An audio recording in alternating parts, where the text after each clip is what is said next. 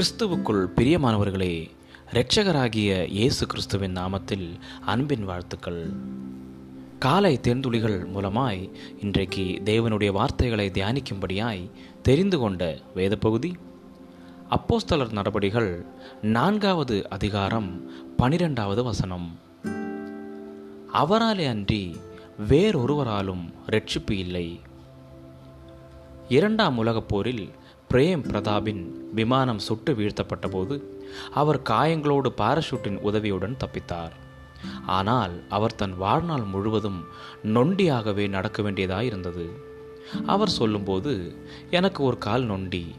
ஆனால் இமயமலைக்கு சுவிசேஷத்தை பிரசங்கிப்பதற்கு என்னை அழைத்தது வியப்பல்லவா? அவர் நேபாளத்திலும் சுவிசேஷத்தை பிரசங்கித்தார். அது நிமித்தம் கைதிகளை தண்டிக்கும் கொடிய மரண நிலவரைகளில் அடைக்கப்பட்டு கொடுந்துன்பத்தை அனுபவித்துள்ளார். பத்து ஆண்டுகளில் ஏறத்தாழ பதினான்கு வித்தியாசமான சிறைசாலைகளில் பிரேம் அடைக்கப்பட்டார்.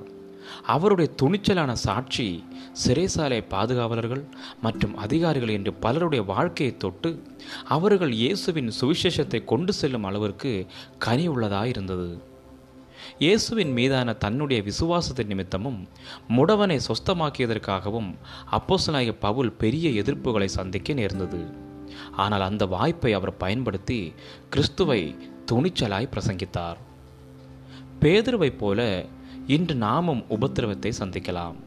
ஆனால் நம்முடைய பாவங்களுக்காக மறித்து மன்னிக்கிற அதிகாரத்திற்கு ஆதாரமாக உயிர்த்தெழுந்து ரட்சிப்பின் காரணராய் இருக்கிறவர் நம்முடைய குடும்பத்தினருக்கும் உடன் வேலையாட்களுக்கும் சக மாணவர்களுக்கும் மிகவும் அத்தியாவசியமான தேவை. இயேசு கொடுக்கும் இந்த ரட்சிப்பை மற்றவர்கள் கேட்கும் பொருட்டு ஜெபத்தோடும் துணிச்சலோடும் நற்செய்தியை நாம் பிரசங்கிக்க கடமைப்பட்டிருக்கிறோம். இயேசுவை இன்று எப்படி நீங்கள் துணிச்சலோடு பிரசங்கிப்பீர்கள்?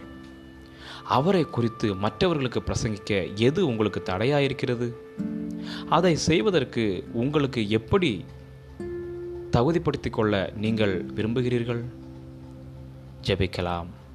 அன்புள்ள பரலோக தகப்பனே எனக்காக நீர் செய்த தியாகத்திற்காய் நன்றி செலுத்துகிறேன். என்னுடைய விசுவாசத்தை துணிச்சலாய் மற்றவர்களுக்கு பிரசங்கிக்க எனக்கு உதவி செய்யும். இயேசு கிறிஸ்துவின் நாமத்தில் ஜெபிக்கிறேன். எங்கள் ஜீவனுள்ள நல்ல பிதாவே. ஆமேன். ஆமேன். God bless you all